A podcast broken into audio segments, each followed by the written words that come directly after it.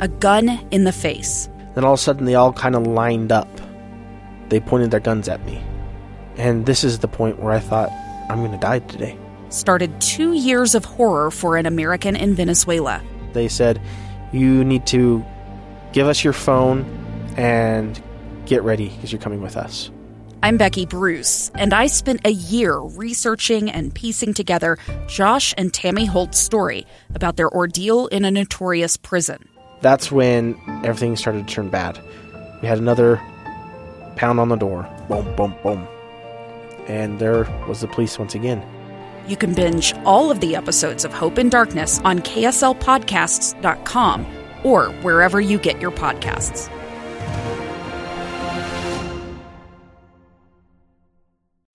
Inside Sources. Inside Sources. Inside Sources. Where KSL offers Utah deeper insights on the news. Host Boyd Matheson divides rage from reason and elevates the conversation on issues crucial to our community. On KSL News Radio 102.7 FM and 1160 AM.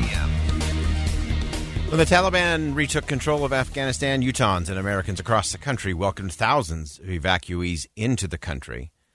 But the path to permanent residency looks really rocky and really uncertainty, uncertain to far too many of them. Uh, Caroline Simon is a reporter for Roll Call. She covers immigration policy in particular, and she joins us on the line now. Caroline, thanks for joining us today. Hey, thank you so much for having me.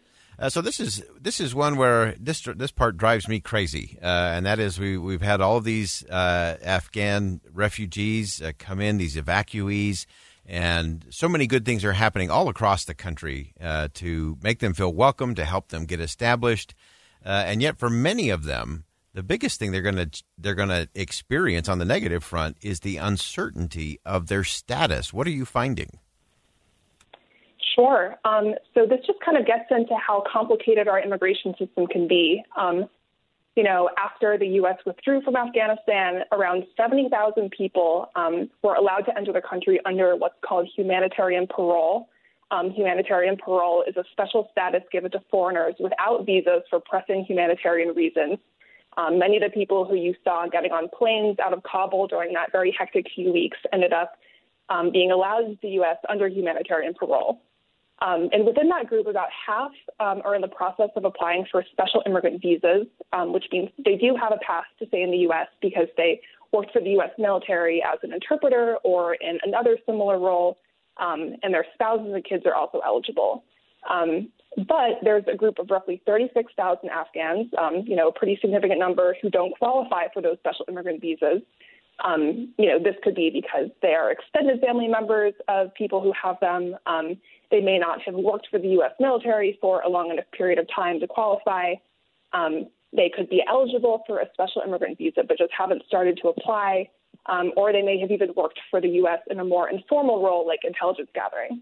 Um, as you can imagine, this group of people would definitely face risk under the Taliban if they were to return, but they're in legal limbo because they don't have a path to permanent protection. Yeah. Um, in order to get protection, they would have to apply for asylum through the judicial system, which is very, very backlogged um, and can take years to hear back on that. So, um, like you said, they're in kind of a period of uncertainty right now um, while they wait for something to be figured out for them. Yeah, and I know that Congress, uh, you reported this uh, on Roll Call that uh, Congress ordered back uh, just a few days ago, I guess January 28th, a report um, actually, excuse me, the report was from back in September, uh, and the report was uh, released. Uh, Operation Allies Welcome, and uh, as that was released, what what else was in that report uh, that provides any kind of guidance in terms of now that we're at at this point, what what is the path forward?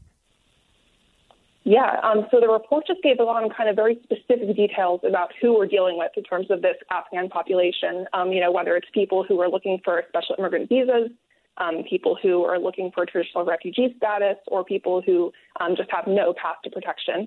Um, and the report also had a couple interesting details about the vetting process used for Afghan refugees, as well as the amount of funding that Congress has provided um, to make this whole resettlement operation happen.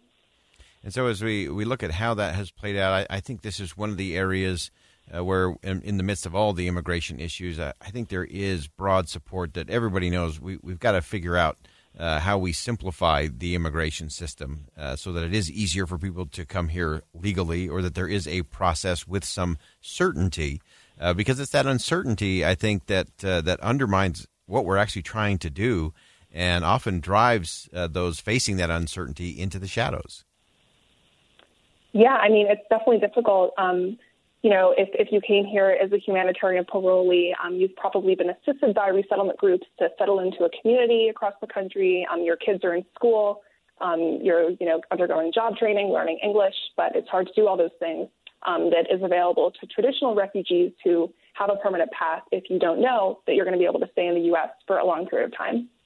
Yeah, and, and do you see anything on the horizon, Caroline? Is there any is there any bipartisan group? Is there any even any one uh, member of Congress or a senator uh, who's really taking up this cause and saying, "Hey, look, we can. There is a fix to this, so let's let's get on about fixing it."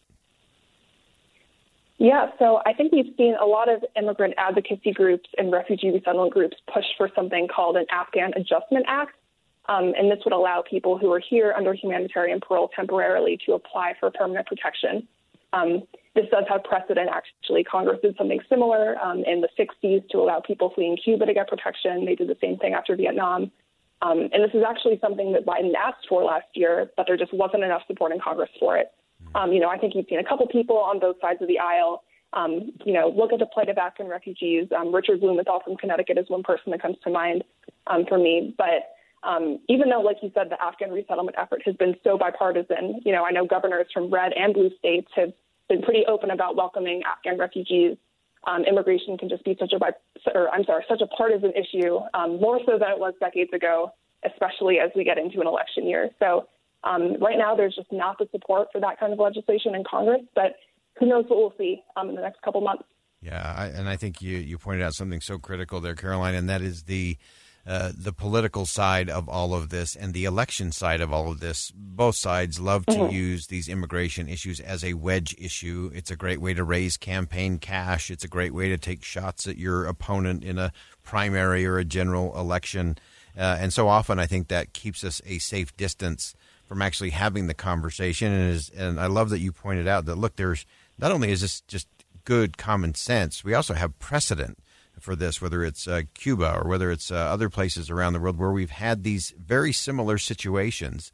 Uh, and unless mm-hmm. we can get Congress to set the politics on the side and say, "Hey, let's let's not worry about scoring the political points on this one," uh, there's a path to this, and most important, this is about people, and this is about the American country uh, keeping its promises to critical allies. Mm-hmm. Yeah, and I mean something that even has been pointed out to me by a number of experts I've spoken to is aside from this being a huge humanitarian problem, it's also a national security issue because, you know, if other countries perceive that we're not committed to our allies who helped us during this very long conflict, then that has ramifications for any other kind of intervention or future foreign policy that we might have. Oh, that is a fantastic point. This is a national security issue uh, because remember, one of the things that we have been focused on, and one of the things that the Biden administration ran on was restoring uh, America as a trusted partner around the world. And what we do uh, with those who have come to this country who helped us, who were our guides and interpreters, uh, and a host of other things, uh, if we're not showing that loyalty and keeping that trust, uh, that is a significant national security issue. I really appreciate you raising that, Caroline. That's a, uh, a real vital point. And thanks for all your insight. Again, Caroline Simon is a reporter for Roll Call covering immigration policy. Great insight, a lot for us to think about, a lot of us to get done. Uh, in terms of how we treat those who have come here, who have been so helpful to us uh, around the world. Caroline, thanks again for joining us. Thank you so much for having me. All right, we're going to step aside for one last commercial break. And when we come back, some final thoughts, some things to think about on a Wednesday, on Groundhog Day, and some things I think we can do to simplify and recognize how blessed we are by the simplicity we have. Stay with us on KSL News Radio. We'll be right back. Two years ago, Americans watched in horror as a crisis unfolded at the Kabul airport. She was tear gassed and beaten. Images of thousands desperate to escape Taliban oppression filled our news feeds. More than 80,000 Afghans made it to America. But the story didn't end there. It was very cold. There was no power, no heat. Who would help our newest neighbors?